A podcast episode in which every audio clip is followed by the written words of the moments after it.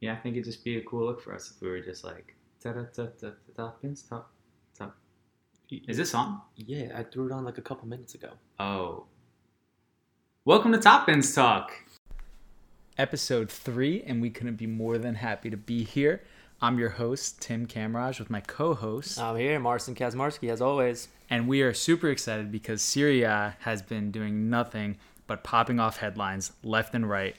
And we have all the information that you're going to want to go over, maybe for new listeners to sound like you know something about Serie A at work or They're- anything along those They're lines. gonna, you're, for sure, they're gonna sound like they're professionals after they're done with this podcast. Love it, love it. So first talking point's Napoli, and Napoli's the first talking point because, of course, on our first podcast we looked at them and we went, "Whoa!" Title contenders. These guys look awesome. They kept key players. They recruited some key players.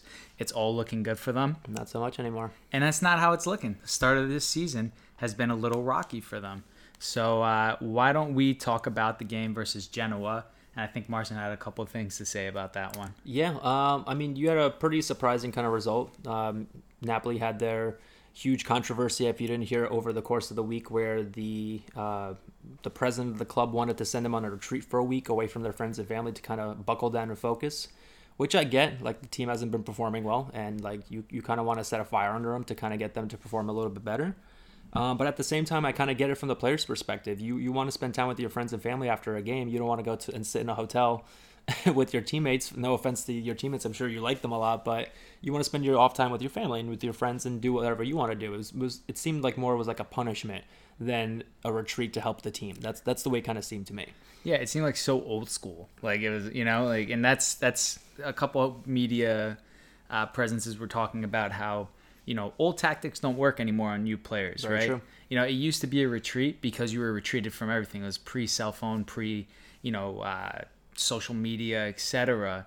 You know, now even if you retreat to a hotel, that hotel has Wi-Fi. You're not escaping from anything. Yeah, you're you just have, gonna keep you have your phone, you have your laptop. You're gonna you're gonna read and hear everything no matter what. yeah so it's it's kind of pointless and all it seemed to do was cause even more unrest on this team than there was before which is pretty rough because you know it's it's not as if they're having awful results they really just lack a little bit of consistency and that's something that you bring somebody like carlo ancelotti in to fix uh, but unfortunately it hasn't panned out for them so far and uh, i always compare it to actually uh, the liverpool project that jurgen klopp took under where he had some pretty solid players that he got when he came in Right. uh, but at the same time, inconsistencies were really evident.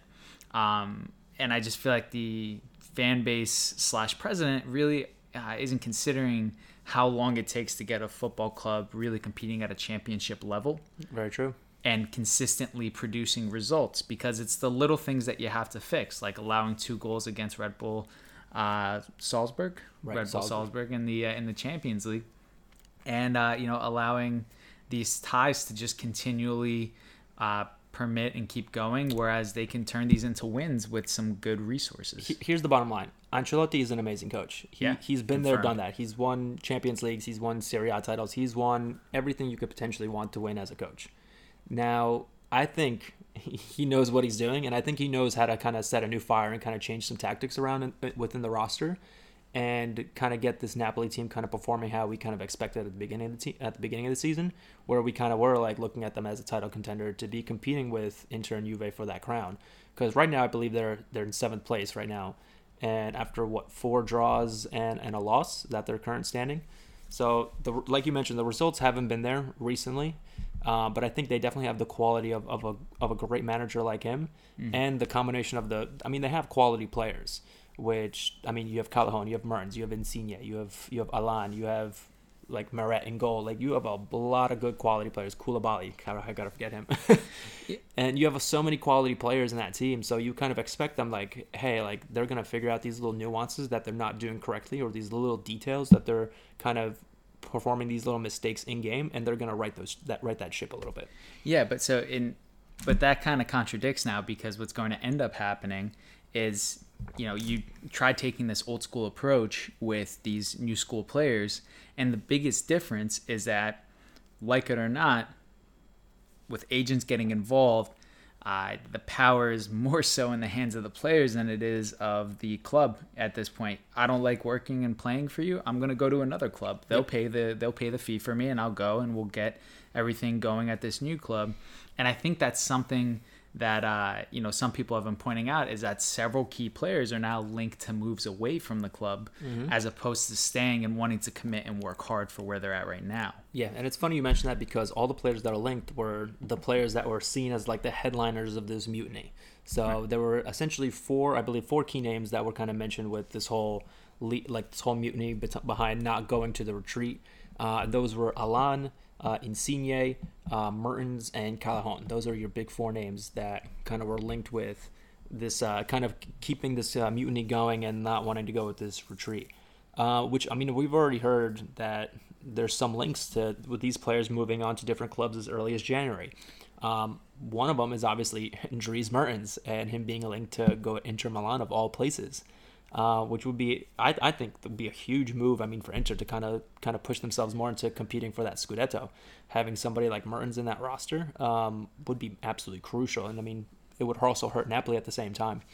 Yeah, I think it would be more productive for Inter in the way that it would hurt Napoli, less in the fact that he would produce amazing things for Inter. Because when you look at Inter, Inter have Lukaku up top right now, as well as Lautaro Martinez, with Mauro Icardi on loan. And you look at all these upfront options. Alexis Sanchez also on loan there. Uh, he's been hurt pretty frequently recently, so he hasn't been able to produce. But at the same time, you know, Napoli losing, you know, to your point, to a contender, losing one of their key players. I mean, the guy's six goals away, or maybe even less at this point, to uh, being their all-time leading goal scorer. Yep. like, Like the guy, imagine- the guy produces. you know, and he makes it, and you know that, you know, at the same in the same light, uh, might still help Inter because while he may not be in your starting eleven, he's going to be pushing into his mid thirties soon. While he may not be in your starting eleven, having a guy that could bag goals like that and knows the league might help some of the. Uh, points that Conte was making, where he was saying, "Look, I don't have a lot of squad depth. Well, here's your squad depth. If you could pick him up on a free, that's giving you a little more depth up top than you E- even if it wouldn't be free, it, it'd still be minimal money because Mertens' contract ends in the summer. So he's what Yeah. six months away, and he's in his like you said, he's in his thirties already. So he's not going to be requiring like that 30 40 million dollar fee f- for his transfer. It's going to be less than ten mil, easy.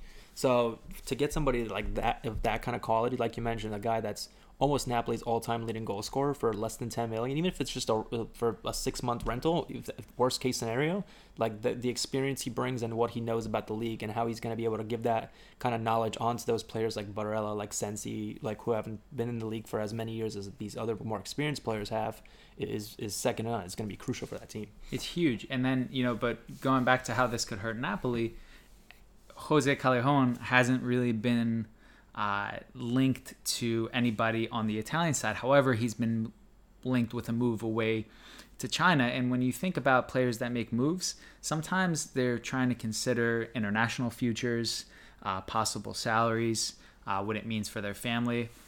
But when you look at Jose Callejon, uh, he's 32 years old and he's not really figuring a lot in the Spanish setup and the national side. Uh, so you look at him and you say, well, you know, if a big offer comes in from China and they look to pay him a lot of money, you know, he's he's not got a lot that's going to be keeping him to the club. Uh, and I think it's a really big difference where Jose Callejon wasn't an, ins- uh, he wasn't brought in essentially to be uh, a Neapolitan. Like he doesn't he doesn't obsess with the culture. Like Dries Mertens obsesses with the culture. You can tell that it hurts him to have to consider a future away. Right. Whereas with Jose Callejon, I can see him leaving just on an unrest point of saying, "Look, I'm you know I'm almost finished with my playing, playing career. If you're going to be trying to pull these moves on me as Right. one of your players, I'll just leave. I don't like mind." like he, he also wants to kind of pull that respect card like i've played here how many years like i've sacrificed for this club and to get treated by that like a president who- six all time uh, Six all time. wise. like he he's been there for a really long time and to have your president be like hey yeah we're gonna ship you out or do whatever you want to do um, I, I completely get like the player side of the whole perspective so uh, I mean, we have a couple other names. I mean, you had the big controversy with Allan. Obviously, we haven't read read any links with Allan being moved, but you're definitely going to see those links coming after um, him basically cursing out the president's son in the locker room after he came in um, talking about the retreat. So that's that's a lot of unrest that's happening in that locker room and that dressing room, and it's it's obviously it's, it's baggage you don't want there. Like the the president is gonna want somebody that's gonna be kind of leading these mutinies in that dressing room, and he's gonna want to ship them out. As as quality as Allan is, he can find a, a, home in almost every major European team. So he's not going to be short for suitors. Yeah, not at all. And then you look at uh, you know you look at certain other players that uh, that are being linked, and it's not just their older players. Uh, you know, Ruiz is also being listed and uh, linked to Real Madrid. Yep. Uh, so the problem with him being linked is if you look at it from an attacking perspective, you have these guys that are getting into their early to mid 30s, and in the modern game, you know, unfortunately, in the modern game as an attacker, unless you change your game, that's you know you're you're kind of reaching your expiration date in the team. Whereas you have somebody who's young like this, that's the future of your club, might be looking for greener pastures because of how you treat your players. Right. Right. So that's where I think there's a disconnect culture wise, because if you know Fabian Ruiz, if he goes to uh, you know, if he goes to Real Madrid, he could walk right into that midfield. In my opinion, the kid's a baller. Yeah. And uh, you know, it just goes to show that I think they might have shot themselves in the foot on this one. Yeah, I think the president, um, I think like you mentioned, he has some of those old school kind of ways, and players today aren't gonna aren't really as recep- receptive to that kind of style of, of management. And to your point, the the managers and the players, they're gonna they're the ones that are gonna control their own destinies. So if they don't want if they don't want to play for you because they feel like you've wronged them in some kind of way, next transfer window they're not to be there.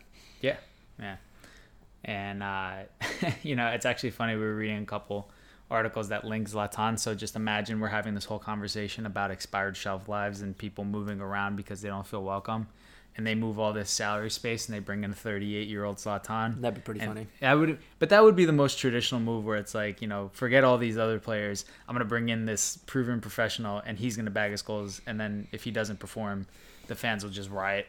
Yeah. yeah. Uh, but speaking of performing, uh, Calgary uh, continues to uh, to do me a favor yeah. and prove my prediction right. And everybody keeps talking about how great a season they're having. Uh, winning 5 2 against Fiorentina is no small feat. Uh, Fiorentina wrecked Roma not too long ago uh, by a similar scoreline. Uh, so seeing uh, Cagliari do it uh, just really cements the fact that they're a force to be reckoned with this season. They're looking good. And your homeboy was at the center of almost every single one of those goals. Uh, it's the Radja show. It was Ra- the Radja Nainggolan show. Nainggolan with a goal and credit with three assists in that game. So basically four goal contributions out of the five through him. He he put on a clinic that game. Radja is one of my all-time favorite Serie A players, and uh, we're only three episodes in, so the people who are just listening to this don't really know how much I value a guy that knows how to have a good time off the field, like a good teammate. And he just he's just the ultimate lad because you know he in one sense he's like I'm gonna go out and I'm gonna you know I'm gonna party, I'm gonna drink, smoke, have a good time. Uh, and then you know in the same light he's this like really great family man that cares for his wife. His wife is really sick now for those that don't know, and uh, you know he asked for the move to Cagliari to kind of make everybody more comfortable in his family. And uh, And then in the meantime, he just scores bangers. I was just like, what's not to like about this guy? Like, I understand he's like he's had an ego in the past, but like you have to be an ego if you're a good player. Like it's just the way it is. And but yeah, he put on an absolute clinic today. Another worldy. Uh, this time not off the volley, but just shows that. that know, a strike. yeah, he's one of those guys that when he gets ready to shoot the ball, you don't really say anything to him because you know it's got a it's got a three out of five chance of being a banger. I mean, not not to say anything about Radja because he's had a great year so far, but I mean, you've had some really good production from a lot of players that coming kind of kind of all around the pitch. For example, uh, Simeone coming in with four goals in, in 11 appearances is solid production from a guy that was kind of just brought in to kind of help out in the offensive lineup. Um, obviously, the big story is João Pedro leading the team with six goals in 12 appearances. I mean, a 27 year old guy who hasn't really been known for really scoring goals throughout his entire career. And he comes in this year and he's got every other game he's bagging a goal in. So I mean, you're getting really good production um, from a lot of players, kind of all around the pitch. You have uh, to your point, Rog is kind of killing. Oh my goodness. Yeah, I think Marko Rog is like one of the most underrated midfielders in Serie A because he just puts himself all over the pitch and he just gets he just puts the shift in. Like there's you need that guy that he's not going to be in the headlines because he scores, you know, nine goal and goals or anything like that. But he's going to be that guy that's going to give you that, you know, seven out of 10 performance most days and just gets the ball moving around the field. Yeah. Yeah, and then you had um, one of your guys from your, your Roma squad last year, Olsen, kind of rediscovering some decent form this year and, Ah, and kind of and kind of being a decent goalkeeper in, in the league. I don't know. I think it's, you know, a lot of players last season caught a really bad reputation at Roma because of the inconsistencies of the squad. But there were some things that weren't being considered. For example, the quantity of players that got brought in last season threw a lot of people off, as well as there wasn't really a defined central path. And, you know, I'm not sure where we can boil this down to, but you got a lot of guys that seem to be finding uh, exactly where they should be uh, and exactly what form they should be finding in this team. And I know it sounds like an empty statement, uh, but it's just something unique you can't describe. It seems like a coming together of players. They play like a team and not individuals, and that's Yep. why they are where they are. Yeah, and definitely one guy that I've uh, kept my eye kind of focused on with Cagliari's success this year is definitely their their left back Luca Pellegrini, Formerly of Roma. formerly of Roma, but currently owned by Juventus so, Yep. and, and sent out on loan. So him kind of playing for a side that's pushing up the table and kind of getting that experience of playing that 11 for a second consecutive year and kind of pushing his develop on uh, his development on a little bit further, which is great. Just because when Juve kind of get him, I feel like he's going to be that next left back after Alex Sandro's finished with his time at Juventus. I think he's going to definitely be pushing for that starting 11 spot in that position. which is huge because you know you look at what ended up happening to the current squad when uh, João Cancelo left for Manchester City. When he left, uh, you know they sure they got Danilo back, and or I'm sorry, they got Danilo in general for the uh, for the transfer, but you know they didn't really have somebody that was comfortable with the league and knew exactly what they were doing uh, when it came to the position. Not that Danilo is not a good player, but you know when you have somebody like that, young Italian-born, you know Serie A prospect coming through, that's something to be excited about.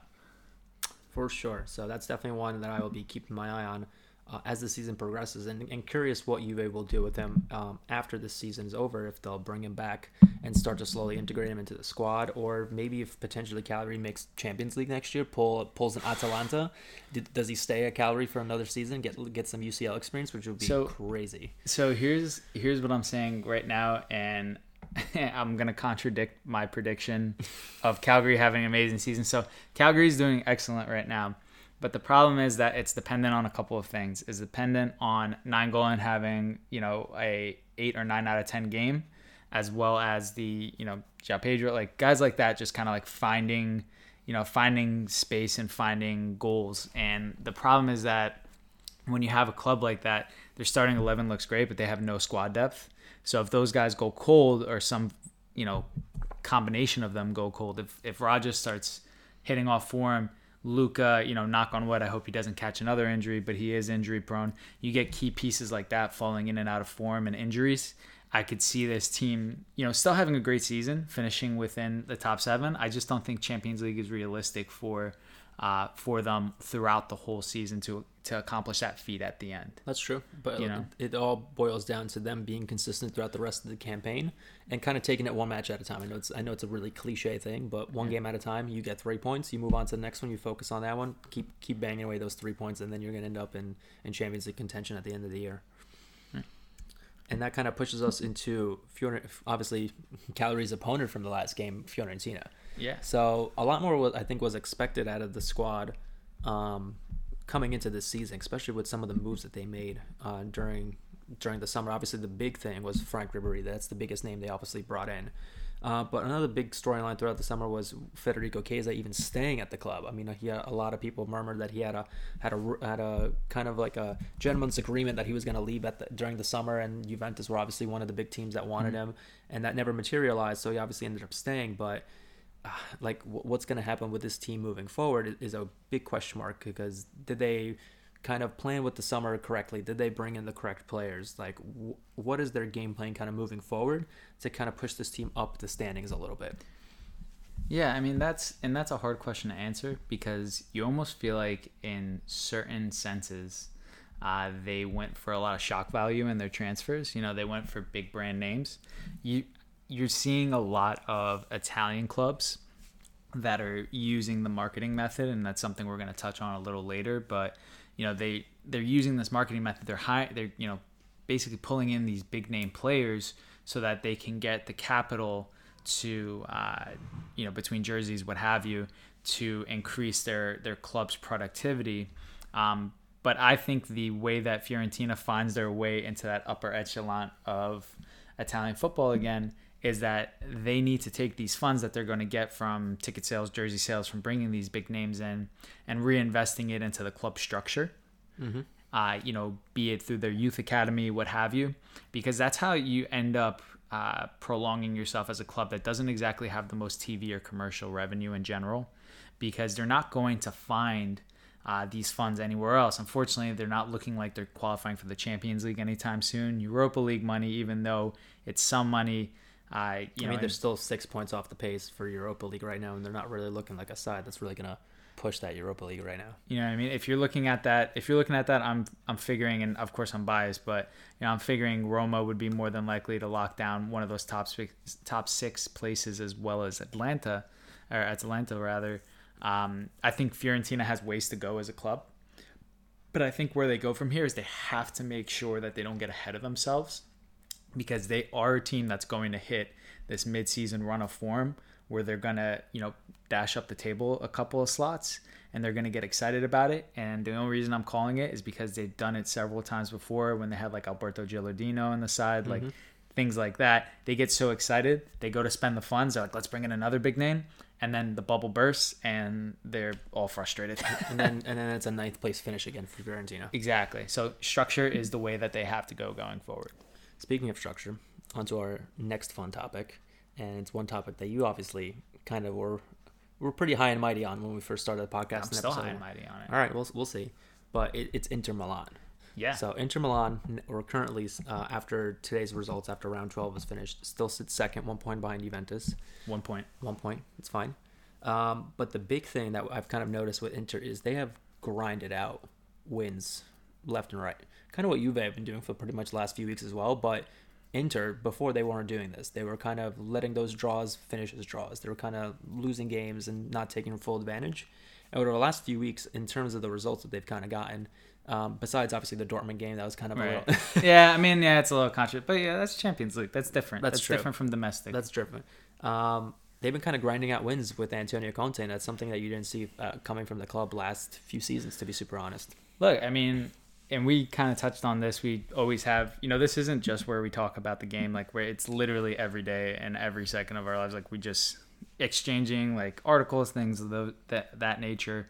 Um, we were talking about, and Marcin had had phrase saying, you know, every year you see them make a really nice run, and then they kind of like fall short of the mark. Like every year, that's what you see. last few years to, to my, to my point what kind of like just to touch on that is i've said that inter kind of kind of jump out of the gate really hot. And then until like december and then january and they're like first second third in the league. And then all of a sudden they just have this tremendous drop in form and they kind of tumble down the table a little bit. So that's kind of been my whole point with why i'm still not super like yes conte is a great coach and he's done a lot of better work than i think than spalletti did at the time at the club. Uh, but i'm still not 100% sold on inter being a huge But that's like huge issue for the rest of the season. that's the point. Is it's like you know that's that's what makes a difference. That's why you bring these guys in. Like it might not be working out right now with Ancelotti at Napoli, but that things like this are why you bring in the coaches that you bring in. Are because they're going to get more out of the players. They're going to get you the extra goal. They'll get you one less goal conceded. You know, Conte caught a lot of flack by saying, you know, what do you expect me to achieve in the Champions League? I have these guys that played for Cagliari and and you know and Sassuolo and you all know, these and- other places. Yeah. and yeah, and everybody's like, "Whoa, look at like what a jerk! He's taking shots at his players." But a manager like that, he's doing that. Eh, he's making his players a lot tougher mentally. I guarantee you, that's not the first time that he said that to those players. I guarantee you, if you ask Nicolo Barella, you know, if you ask him, you say, "Hey, you know, has he ever said something like that in training?" Yeah, he probably has because he's that kind of manager that's going to be pushing and pushing and pushing you because it's going to get more out of you. I mean, he turned Giaccherini into a stud on the national team, you know, by sheer willpower, you know, and it's a manager like that that gets the most out of you. And I feel like the squad he has right now is young enough and moldable enough that they'll listen to what he has to say I don't think it's a coincidence that he took guys like Perisic and Nainggolan and Icardi, who were older, developed professionals that you know had their set way of doing things and had friction points with the club and Spalletti, and said, "I don't have a room for you in this project because you're not going to do what I want you to do. You may hit some bangers, you may." play well for PSG on loan, but you're not going to do what I want you to do when I need you to do it, and that's going to cost us points, and that's why I don't want you at my club. It's very true. You know, And I mean, I mean, Inter have a pretty kind of like a 50-50 schedule moving forward. So I think these next few games, I think in, through into mid mid January is, is when I think I'll make my final judgment if this club is. Oh, you is- don't have to worry about that. I made the. Oh, I know, I made- know, I yeah, know. no, I already made the judgment. They're gonna win. You so- made you made the judgment, but I am But to me, I'm this. still not convinced by this team, just because I want to see them finish this out in, in terms of doing what they're doing for an entire season, Mm. and in terms of what they have coming up next. I mean, they have Slavia Praha in the Champions League. They have Barcelona in match day six, which is going to be a huge game, Mm. and then you have a couple interesting matches in Serie A that I'm really going to focus on, and it's obviously the games against Roma, a game, the game against uh, Inter Milan, uh, Napoli, and then the game against Atalanta at the beginning of January. After that point, then you can ask me if I still think that this side Like I don't have compete. to ask you. I think they're, I think they're solid. I think they're a good look.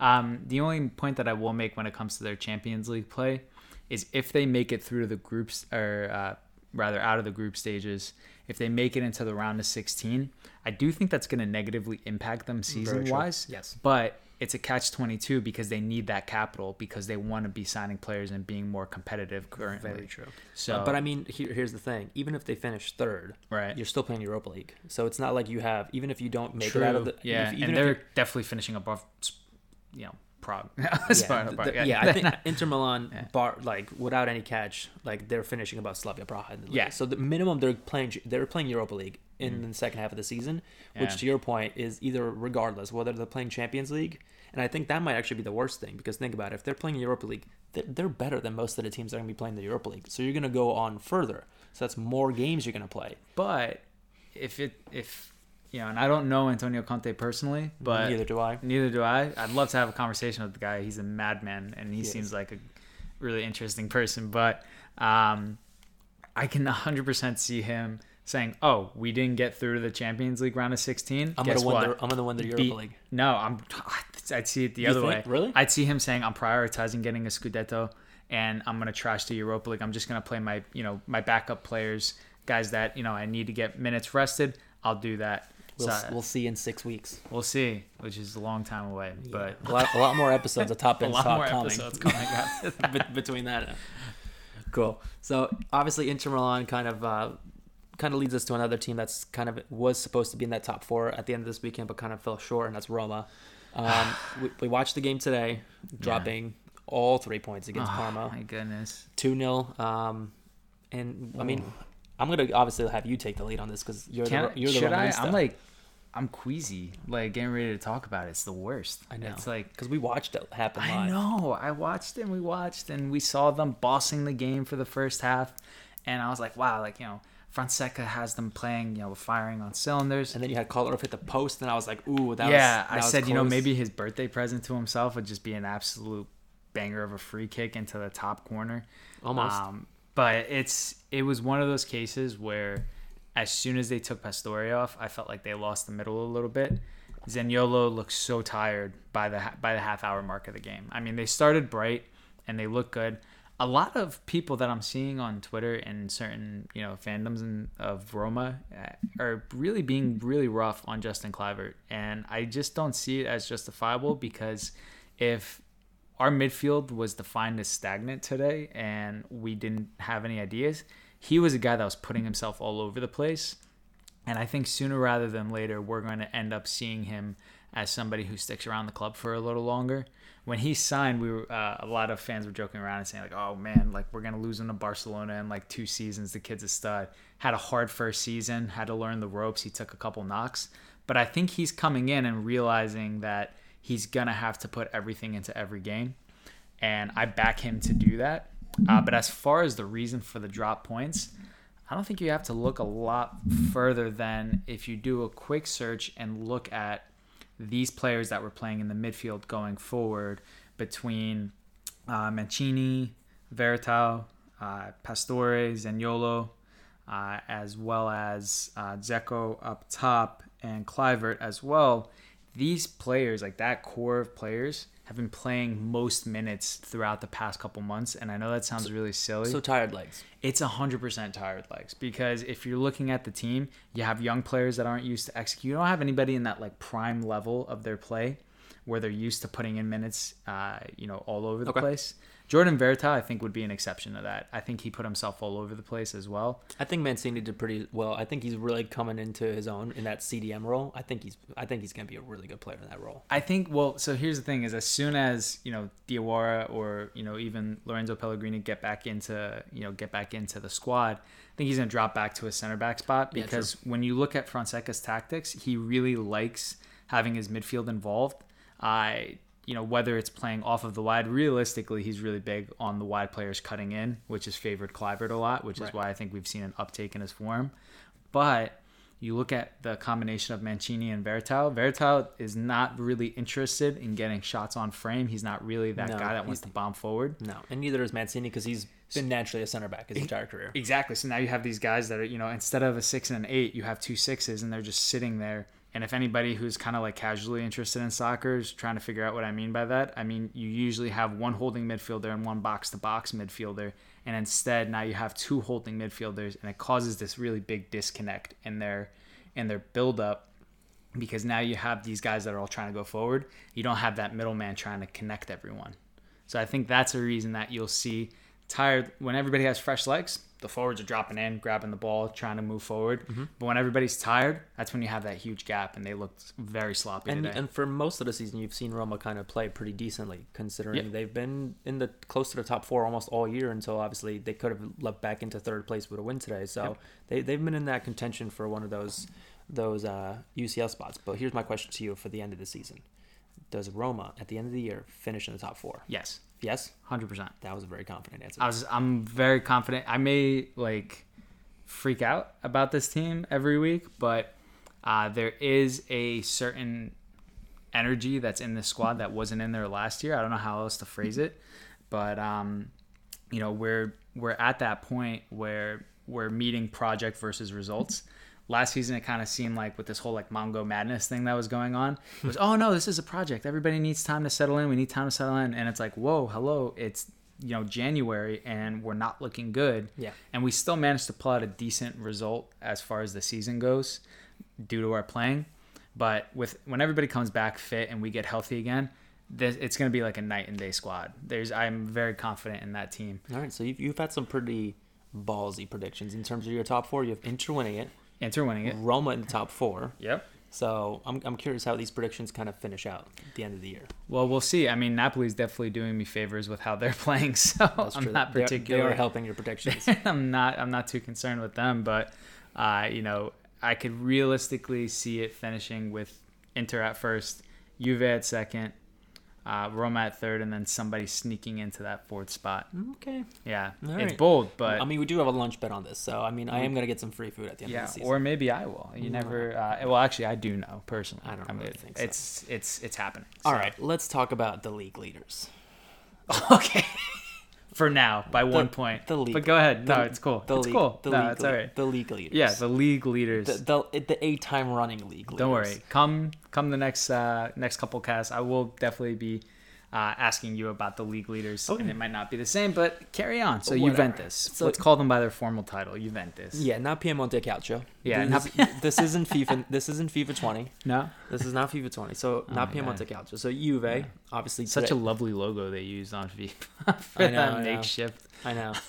So So don't even get me started on FIFA, So please. hideous. Please, please don't let me start on FIFA because we're gonna do a 45 minute episode on, Yeah. on just me ranting about FIFA. But anyway, so Juve obviously today that the big headline game of the weekend, Juve Milan, Yeah. the big derby of the weekend. Um, and honestly, I wasn't. I mean, you saw me sitting here next to you. On, for the first 45 minutes, I wasn't thrilled. I was kind of not happy. The game was sluggish. It was slow. You had players kind of not where they were supposed to be, and, and the game overall just wasn't a joy for me to watch. Like you think with Sarriball and and the, the kind of coach that they brought in to kind of play Mhm. this like aesthetic, more offensive style that you'd have a little bit at least enjoyment watching the game, even if it's a scrappy game. Hmm. That was not the case today. It was uh, a real snooze fest for me. At least the opening 45 minutes were. Yeah, it's weird because you know you a lot of people came into that game like, uh, you know, I'll put it this way, you know, like Juve fans had their phones up waiting for highlights, and you know. Milan fans had their like rosary beads in their hands, like, like praying, Praying for, for for, result, like, praying for highlights. proper highlights for them.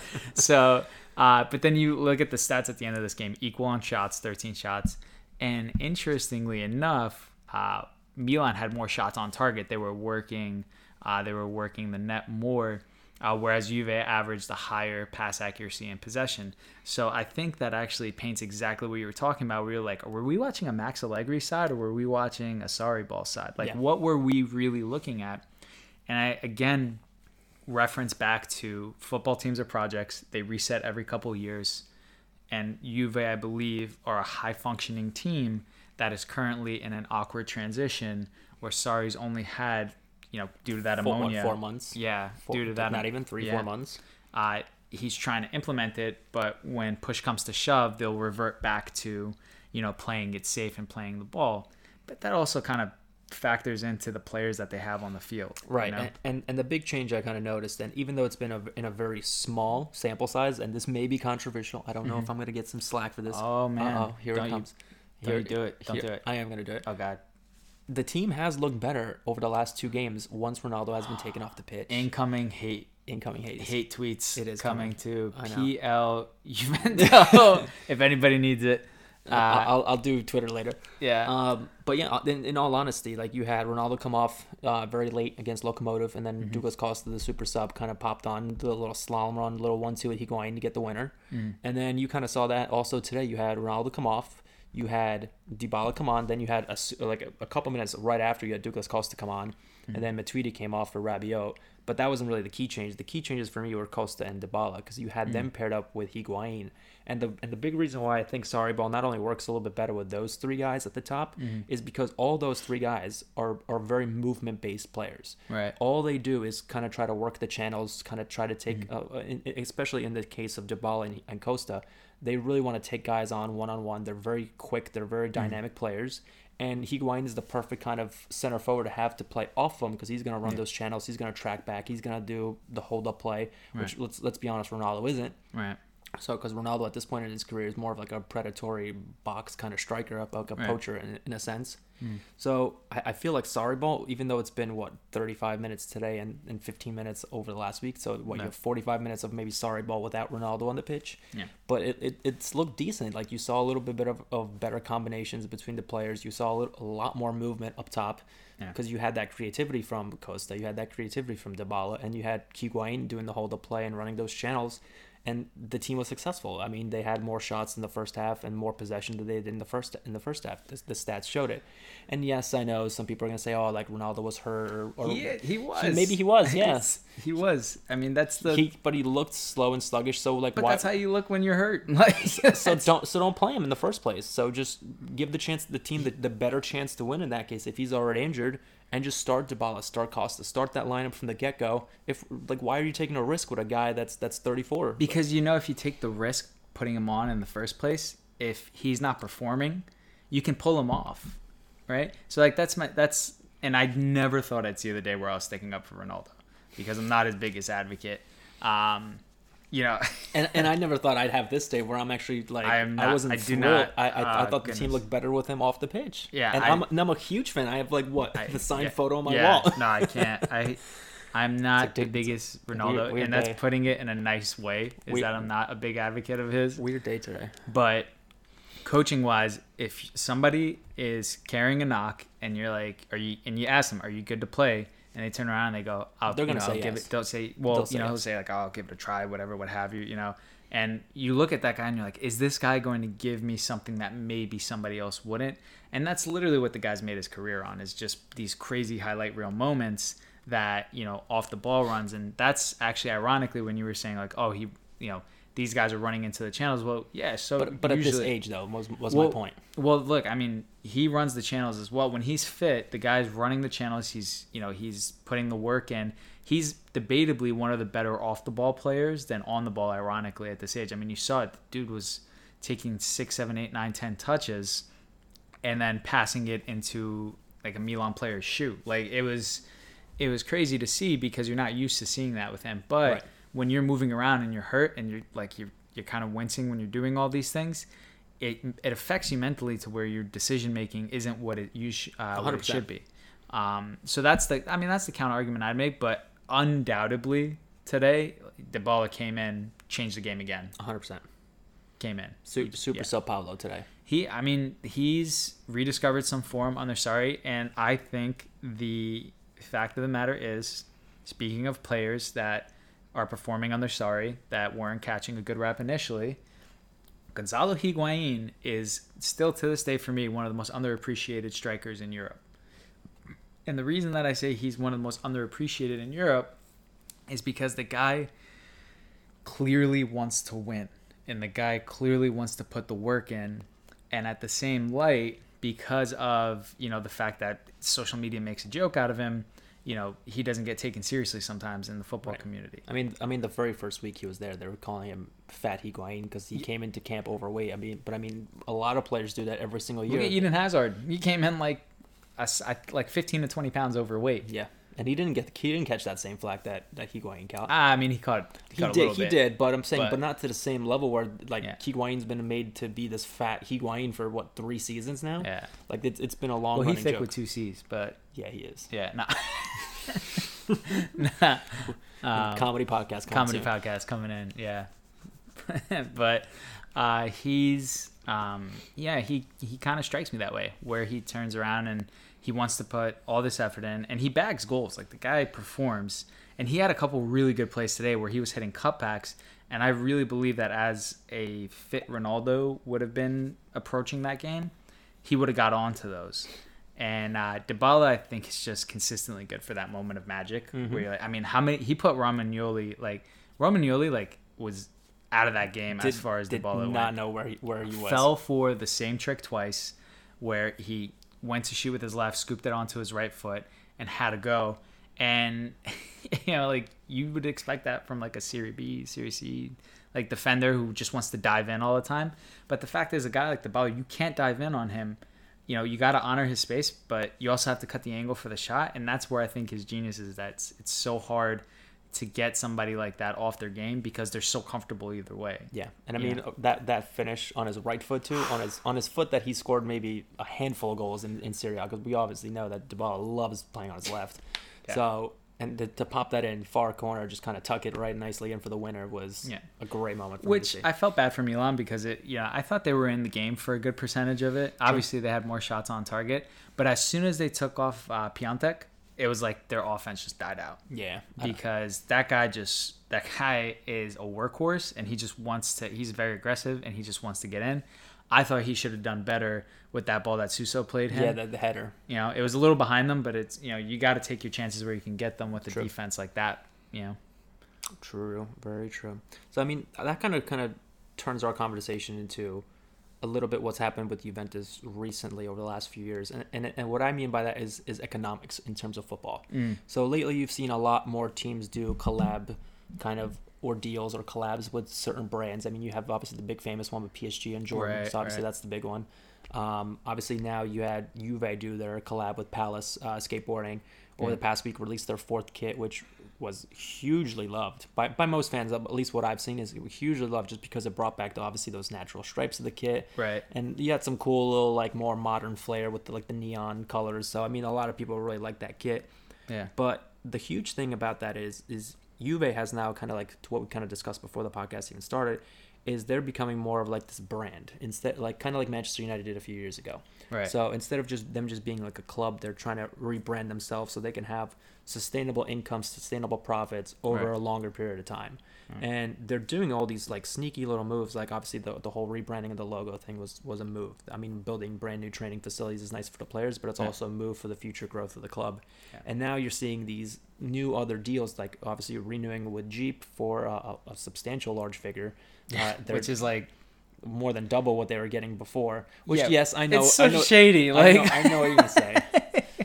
I know. it's so. I mean, you're smiling, but like it's so shady. Like they're, oh well, we're renewing our sponsor contract.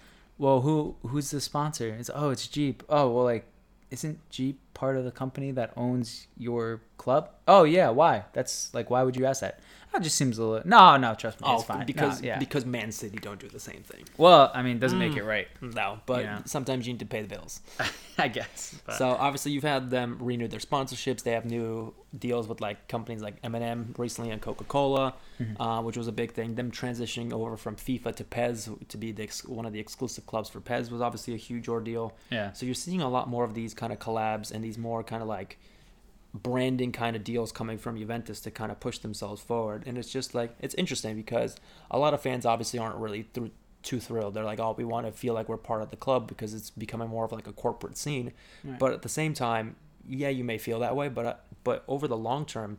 Your team's gonna have more money, so you're gonna have more money to spend on players. You're gonna have more money to spend on salary, which, is, which will bring in those higher quality of the players.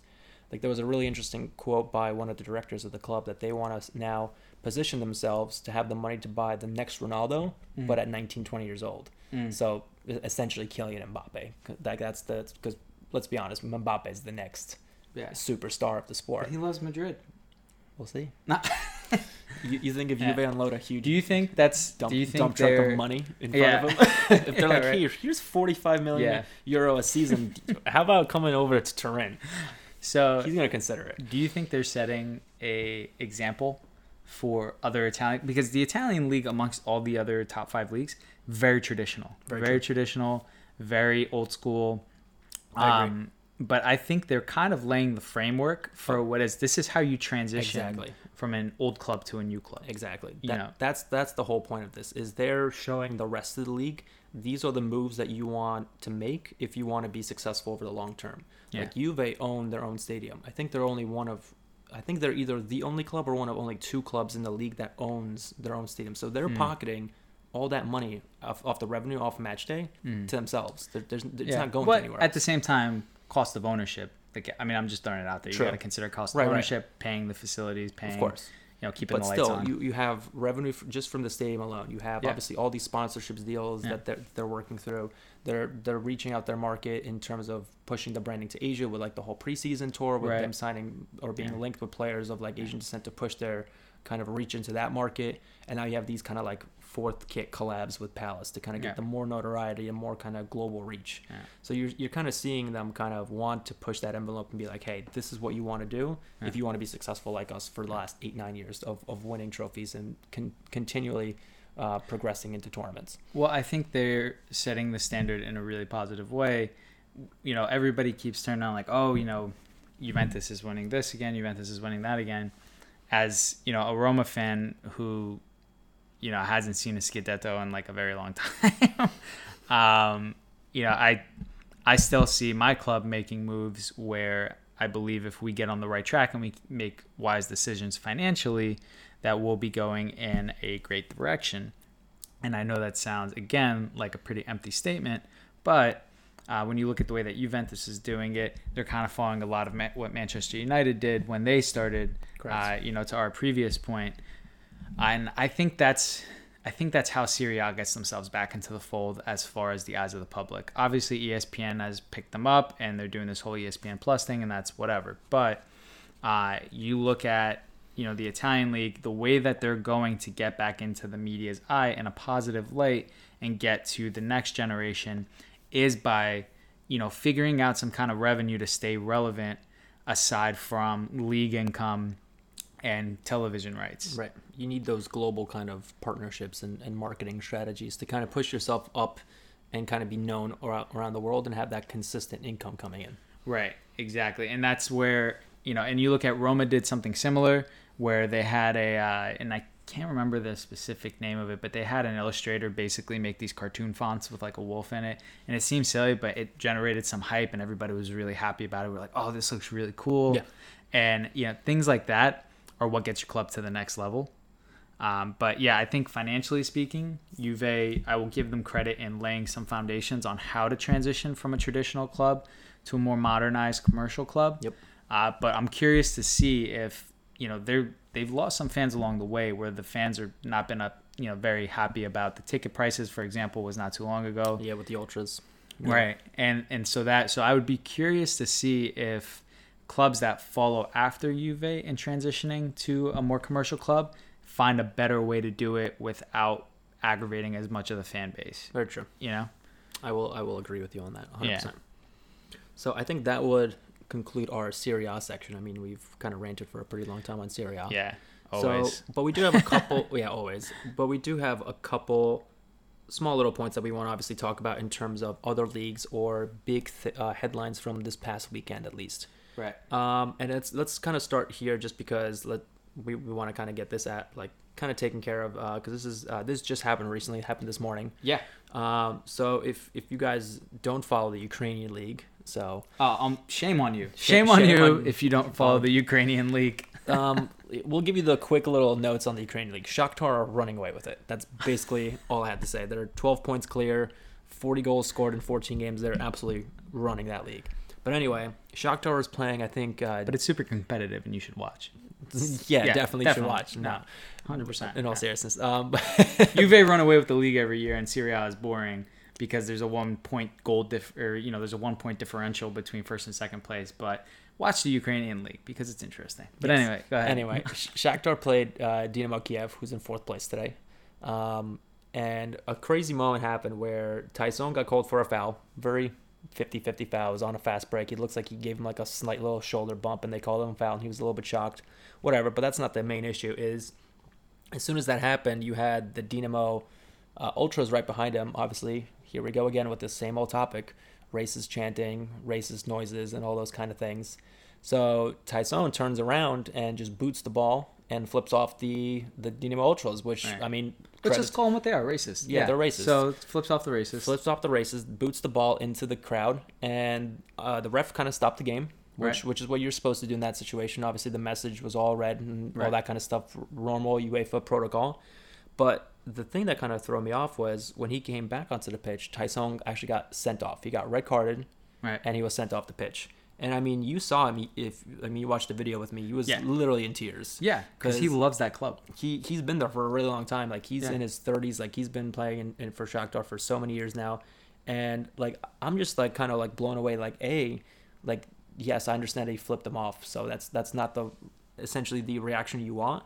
No. But I mean, Balotelli did the same thing, and he wasn't reprimanded or anything. So Yeah. Well, it's also, you know, it's also one of those things that you have to look at it and it's culture shock because to us, we're like, how in this current political climate can you do something like that? right, And also, how can you do? How can you justify doing something like that to another human being? Like that's like really that's terrible. like course. you know, we're all you know we're all people at the end of the day, and you know, but to those people in those stands, you know, that's that's still the way that they're living. And you know, we brought up you know traditional clubs versus modernized clubs and things like that.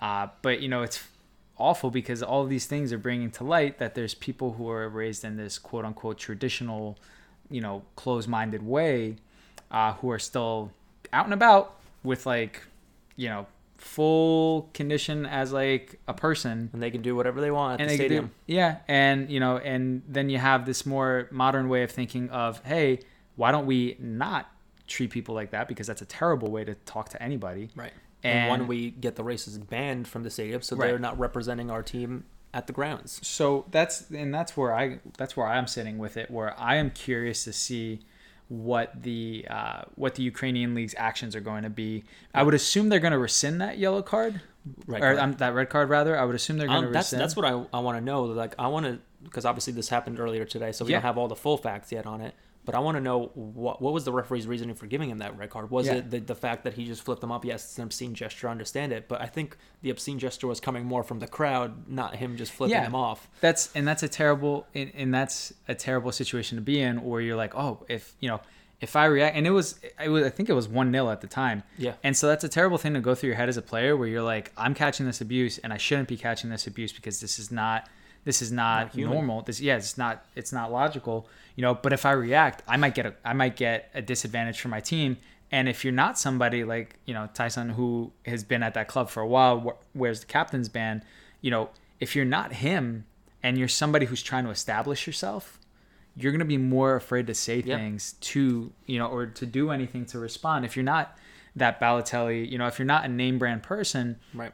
and you're in that situation you might be more hesitant to react. And I think that's a terrible thing to happen to anyone. The crazy thing about this whole situation is that wasn't even the first time that the referee knew about anything that was happening from the crowd. There Yeah. was another Brazilian player, uh, Dentinho, who also plays for for Shakhtar, and he actually let the referee know earlier in the game that he was hearing racist abuse and and and, Yep. and things said from the stands. mm-hmm. And th- so this was already the second incident throughout that entire match that that's something Yep. that was going on. And you as a referee, like you need to like take hold of us and, and take charge. I mean, what you're supposed to do in that those kind of situation is abandon, Protect- abandon the match Protect the player. protect the player and abandon, abandon the match. match. That, that's Yeah. what you're supposed to do. Get the players off the pitch. Like that's not an environment that, that a game should be played in. So, uh, like like you mentioned, we don't have all the details because this literally happened. Yeah, it happened like earlier today. It's earlier terrible. today. So, Yeah. like, I'm really curious. Maybe on the next episode we can kind of touch upon this, and once we get more facts, because I, I want to know what the reasoning was behind not only the red card, but why Yeah. wasn't this this match just stopped? Like, I, I want to know these. Info, I want to know this info. Yeah, yeah, and I think the best thing that's come of this is the fact that there was so much outrage when it happened, and like all these outlets are reporting it. Because the more that you can expose it, the more uncomfortable it becomes for the people who are doing it, and you isolate them and you point it out and you make sure that that behavior is corrected, and that's the way you move forward as like you know not just in football but in society in general. Right. You have to correct the behavior on you know on an international level before you can before you can micro dig into you know football culture itself. Right, individual countries. Yeah, hundred percent. So now that that that's the big, that's the big separate from Serie A point that we had to cover. Right. That's the one that we're like we have to get this in, um, But we have two more other ones. So, Yeah, and, and yeah. two more other ones. and we'll power through, we'll power through. power through. Power through. Yeah, And then, so obviously the next one is the big match of the weekend was LFC City. Oh, so, and we yeah. caught some of that too.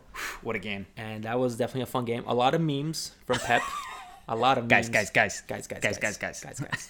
I have, a, I already have like three saved on my phone, so you're going to be seeing a lot more of them moving forward.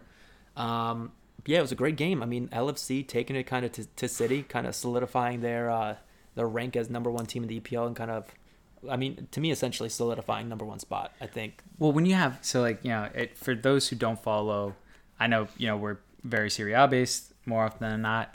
Uh, but for those who don't follow the Premier League or don't follow City in general, uh, City had actually a injury crisis in the back, and part of that injury crisis is that Nicolas Otamendi is fit. and, like, And, and playing. and playing. So they couldn't have that. So they put Fernandinho uh, at center back, and they actually also had to put at left back uh, Angelino uh, or and uh, Angelino. Angelino? Yeah, Yeah, one Angelino. Yeah, and we won't uh, be and- seeing him anytime soon. uh, I, I don't think so after that game. Well, he had a good last twenty Yeah, minutes. 20 or so minutes, that wasn't bad, that wasn't terrible. He was yeah. whipping some. He was whipping some, Some crosses. crossing. in. He had that nasty Nice nutmeg. nutmeg, yeah. He threw a little nutmeg seasoning on Trent Alexander Arnold's Yeah, he uh, shins. He was just not Oof. having it. But uh, But besides that, not a great game. Yeah, but not yeah. Defensively speaking, he was he looked a little bit a little bit of a liability. And the issue that uh, I take with it is that a lot of people are going to look at this game and go like Liverpool are unplayable. And given at Anfield, you, uh, remotely true. like to, It's know, a fortress. it's it's it's insane. Uh, however, you know there were certain instances where Liverpool got exposed. Yeah, the last last twenty minutes honestly was a little shaky because City, City got yeah. one back. Bernardo Yep. Silva with a very good finish on his left foot. Beautiful, yeah. Tucked And it then the into next corner. 15 minutes, they were kind of rocking out like Liverpool. You you thought they could have probably got a second one at least back. Yeah. and it looked likely. and so that was uh, that was interesting to see. Uh, but you know, the the big talking point that came out of that game were that there were a couple of non calls that obviously didn't go the way that Pep Guardiola liked. Right. Um, and that's where all the memes that Marcin loves came from. Yep, Uh, you know, but I think that's actually something that you can point at and you can say Serie A has really effectively implemented VAR. And, you know, for better or worse, what people say, I think it's one of the cleaner leagues that use it. Whereas the English league kind of puts so much red tape around how they use it Yeah. that it's ultimately ineffective. And if you were going to do it that way, you shouldn't have put it in the first place. Yeah, because let's let's be honest. If that uh, that handball for for Trent Alexander. I think it was Trent. Yeah, yeah. In, in that in like what the 82nd minute, like in Yeah. the Serie A, that would have been called a pen ten out of ten times. Yeah, every 100%. single, every single time. Like I mean, you, and that's that's the same thing that kind of de Ligt gets so much stick on because because those are the Yeah. same exact situation that he's getting called pens on in the league. Yeah. and you saw that same thing happen in Serie in Well, I'll the take EPL. and I'll take it a step further. Is that happened? Similar scenario, and Roma fans will know and be very agitated. Uh, and actually, an even worse scenario where uh, Trent was blocking across and he was playing against Roma, and it smacked right into his hand. That Yep. was in a uh, an even more out of position. And so, uh, you know, there's it's so funny. We use we we always throw VAR as like this solution out, but it's still subjective with how the rules are written. Right. And so that and of course everybody says that but you know realistically until those rules are clear nobody's going to nail it 100% of the time but i would give kudos to Serie A for executing it as well as they do Yeah. Cool. Well, that's a little take on our little LFC game, and we have one more take to do before Yeah. we conclude tonight's episode. and of course you know Marcin had to get this one in I did. uh, this was very important to get on this episode. Of course, because uh, anything related to Robert Lewandowski uh, needs to be addressed at all, time, at, all, times. Uh, if, if you follow me on, on Twitter, which I mean most people that are going to listen to this podcast do, it, it's a lot of Lewandowski stuff. Besides the Juve stuff, it's a lot of Lewandowski stuff, especially lately. Um, so we obviously want to do a quick little brief recap of uh, Bayern BVB over the weekend, which was obviously the big derby in the Bundesliga. Um, Well, and- if you, if you wanted to do a quick recap of it to get in there, I mean, all you have to say is Lewandowski had two goals. is is Bayern 18 shots, five on target versus BVB two shots, zero shots on target And all Le- game. And Lewandowski with another two goals. Possession at 60% for hmm. Bayern. And Lewandowski with another two goals. Okay. Point being that Levy had himself a game. Yeah, another good game. He had another good game, and this is I'm gonna let Martin take it from here because this is his. He's getting on his podium and he's making his pitch for for For Ballon d'Or. for Ballon d'Or. This is my Ballon d'Or pitch. Go for it. Lewandowski Okay. should 100% be in. I'm not saying he should win the Ballon d'Or. Okay. So, so don't don't get me wrong here. okay. I'm saying he should at least be in the top three for the Ballon d'Or. Mm, so okay. here, here's my kind of my logic behind this. Mm. If you go by trophies and mm. like the other big contenders that have won trophies over the last year, so you have mm-hmm. obviously Virgil and Messi are probably your, your mm-hmm. biggest contenders for the, for for the award. Okay. He's won equal or more trophies than either one of them. So Liverpool Okay. won only the Champions League. I, I say only, but Right. still they Yeah. they won one. How trophy. dare they? Yeah, how dare they only win one cup? Hmm. And then you had Messi, who I think just won the Super Supercopa and the league. So you have two trophies for Messi that he Hmm. won last year. So there, there's the trophy, kind of my argument against the trophy. So Bayern won all three. They swept the German Cup, Super Cup, and the league. So they won all three. Okay. So there's three cups for for Lewandowski. Mm. He outscored everybody in world football in Europe. Even Virgil van Dijk. Even Virgil van Dijk. He scored more goals than him. Unbelievable. no, but, but in all seriousness, he had Yeah. more goals throughout the last year than even Lionel Messi did, which is obviously his biggest contender. So he not only had quote unquote more trophies, Right. and then he had more contributions in terms of goals scored. So there's my kind of like little argument. Like this guy has Mm. produced 40 plus goals for what I think seven, eight years now cons- consecutively. Right. So he's popping in contributions for his team left and right. Right. He he's and obviously there, there's no hotter striker in form right now than him. Yeah. He scored in 11 consecutive Bundesliga games. He's got I think 26 goals in 17 appearances total on this this year, the, the 1920 calendar year. Right. So I mean, he's really like pulling in, kind of like kind of carrying Bayern on their on his back, which is kind of like uh, something that you really wouldn't kind of uh, really wouldn't really see from like a number nine. That's that's kind of like where I'm at with how good he is, and that and I mean, where would the bottom question is where would Bayern be without him right now? All right, where would Bayern be without him right now? More than fair. But where would Barcelona be without Messi right now? I mean, those free kicks were pretty spicy. I mean, the guy's the guy's a unit. Uh, you know, and looking at uh, looking at the other leagues uh, across the way, I mean, Ciro Immobile uh, is the only one really chasing his tail at this point uh, in the in the way of goals. Uh, right. So so so sticking to five. everybody yeah, can't see what we're looking at. So we're looking at the Golden Boot award for this current campaign, so the 1920 campaign. Right. So Lewandowski is currently first in the campaign, correct? Uh, yeah. As far as top five leagues go, Correct. So in terms of top yeah. five leagues, he is currently number one in terms of coefficient. So that's based on uh, coefficients, how many points you get per goal scored. So Lewandowski has 16 technical league goals scored this year. Obviously, that's only counting the league. Uh, uh, what I was mentioning before was he has 28 goals total in the campaign, which includes uh, Champions League and the cup, uh, the cups before the season, which were still technically qualified as, as matches. So however you want to look at it, but the guy is the unreal animal. So So there's my there's my there's my little mini pitch. I will make a full blown speech later in the year. Okay. But that's my mini speech for right. why Levy should. Be. We will get you a top- tuxedo and we will get I'll you present the award myself. unbelievable. Yeah. Uh, so, uh, Erling uh, Haaland. Yeah, Haaland Yeah, I think uh, as far as strikers go, is a unit. is a unit. And uh, piggybacking on, to, I know we were talking about BVB Bayern, but uh, he's the only other I think in the world traditional nine comparable to how Lewandowski plays. Mm-hmm. But he's obviously completely underdeveloped compared to how Right, he he's- is. he's because 19. There's- He's, a child. He's a big child. he's a big child. Yeah, definitely a big child. Um, big child that I would want at Juventus. Yeah, leading that 100%. line for the next decade. Yeah, hundred percent. But I I would be curious to see uh, in the way of forwards who develops to be that that next big number nine because yeah, Piątek obviously had his you know he was on fire last season. He's Yeah. been struggling a bit this season.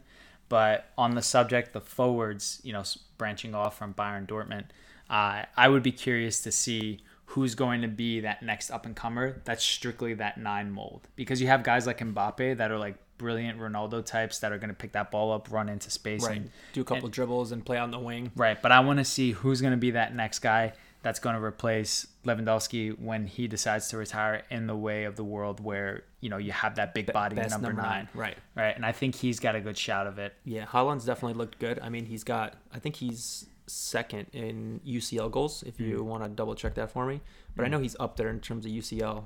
I think he either leads it or he's he's second in terms of Champions League goals right now. So I mean, it shows you that he, he can play against the best kind of teams in the world. If he's if he can perform in the Champions League, then Yeah. kind of shows you that he has that potential to really score goals, uh, really against anybody. And I, I guarantee he won't be playing at uh, Salzburg next year. Yeah, I don't think so either. I think he's going to be making uh making a couple moves. Uh, but yeah, I just I mean you can give uh, Tammy Abraham a shout as well. Yeah, for, he's, he's uh, having for a that great future year. nine. Yeah, he's having a great start to uh, his his Chelsea season so far too, and really kind Yeah. of leading that line. So But as far as like big body moving through traffic, I would definitely you know I would definitely look to uh, Haaland for the future. Uh, but maybe content for the for a future podcast. oh, who's to say? Who's who's to say? Who's to say we didn't just spoil a, a future A episode? little bit. A little Uh, bit. so as far as uh, Bayern and Dortmund go, there's really not a lot you can say to this game aside from the shocking fact that more often than not, this game directly results on who ends up being top of the table. If Yep. one of them is first and the other one is second, and they the second place team wins that game, they'll usually jump to first. However, not the case here. Bayern won that game in convincing fashion and still ended up in third place, Yep. right? And that's it. And that's an important point because the team that's in first place Mönchengladbach. is Borussia Mönchengladbach. And for all my Roma fans that are freaking out Yeah, they're not happy. about the season, Mönchengladbach only was gifted the game against us. That's true. And we would have had a great result against them had uh, we not been robbed. And I Yes, have no I quarrels with saying I that. know, and I'm still fired up about it. I no, know. I'm not going to back off on it. So I know, I know. I'm being really straightforward and blunt in saying that this league is really up for grabs. 100%. But also, you kind of expected this from Bayern. Uh, Yeah. Obviously, they just got rid of their coach last week. Yeah. So you kind of expected them to have a little bit more of a fired up approach to them playing Yeah. a Dortmund game, as, as if you already needed a more fired up approach. Yeah. But they were even more fired up because they had they got rid of a coach, and then a lot of guys have essentially a clean slate to kind of show themselves off for whoever the new coach is going to be. Yeah. So I mean, there's kind of like a show yourself off kind of showcase Yeah. for for the BVB Bayern game, Definitely. and a lot of Bayern players showed off. Yeah, a lot of Bayern players showed off. Unfortunately, Arsene Wenger ruled himself out earlier Yeah. of contention Aw, for that man. spot. I would have loved. I would have. really. I think that would have been so funny because if he won the Champions League with Bayern, all those. If you look at Arsenal's record in the Champions League, they got bounced by Bayern more often than not. It was Yeah, either Bayern or It Barca. was so funny. Every So to time. see him win it with, With Bayern, Bayern? would be hilarious for all the trash that the Arsenal fans were talking about him towards the end of his career. I mean, a big name that's been obviously rumored to take over that role would be now Allegri. I So- saw that, but I also saw that he wanted to manage in uh, in England. Yeah, that's true. So he's I think he's taking a hiatus and then he's gonna end up moving over Right, to because he, England he still has uh, technically a contract with Juve, so he's Yeah. still getting paid essentially. to hang out to hang out take a sabbatical. Yeah, so he's getting paid a pretty penny. Um, Yeah. So I think next year you're gonna definitely see Yeah. Allegri come back somewhere. Yeah, I, I think Bayern Bayern initially wanted a, uh, a German speaking coach who's familiar with the league, with the culture, Right. and they got turned down a couple times. So I'd be really curious to see who ends up at that post. I think Jose Mourinho would work wonders at that club. I, I, I mean, I like Jose, and you Yeah. know that. So I mean, I think it'd be pretty cool to go see him managing in the Bundesliga because I think that's the only league that he hasn't done anything in. Besides, I mean, Liga and, and the Bundesliga. So I'd be yeah. kind of ticking off another one of Jose's boxes. Yeah. You could say that he's the greatest manager in Bundesliga history. Well, I I think he's the. If you look at that team, they're very talented, They are really talented. but they lack structure and they lack discipline sometimes. And if you need a guy that's going to be giving a kick up people's sides, look no further than Jose Mourinho. Uh, Yeah. the guy, the guy can definitely win trophies, and he's done that everywhere he's been. And I think it wouldn't change at Bayern. He would Yeah. definitely, he would No definitely change shot. that. But uh, you know, trailing off with that, that's the positive note to end on. Next week we're gonna do a uh, International break special. yeah an international break special where uh, we end up looking at maybe some promising talents. We get a couple more unique talking points that aren't directly league related uh, because I don't like the international break. Never have, never will, and uh, it distracts from club football. Neither do I, and it and it injures club football. Yes, it does. And so we're going to be focusing on multiple other talking points. We really hope you guys listen. But for now, we're signing off. So thanks again. Thanks again for listening to this next episode. And then obviously, if you guys want to chat with us or give us any kind of feedback or even recommend new topics that you guys would love for us to kind of uh, hear us talk about uh, for future podcasts, you can follow me at PLU Ventino on Twitter or my co-host Yeah, you could follow Tim at Footy Kuji, Footy Kuji. at Footy Kuji on Twitter.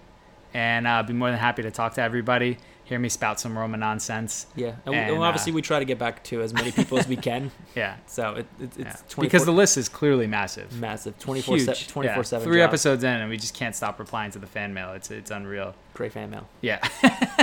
Right. No, but seriously, hope everybody enjoyed the show. Talk to you guys later. Later, guys. Bye.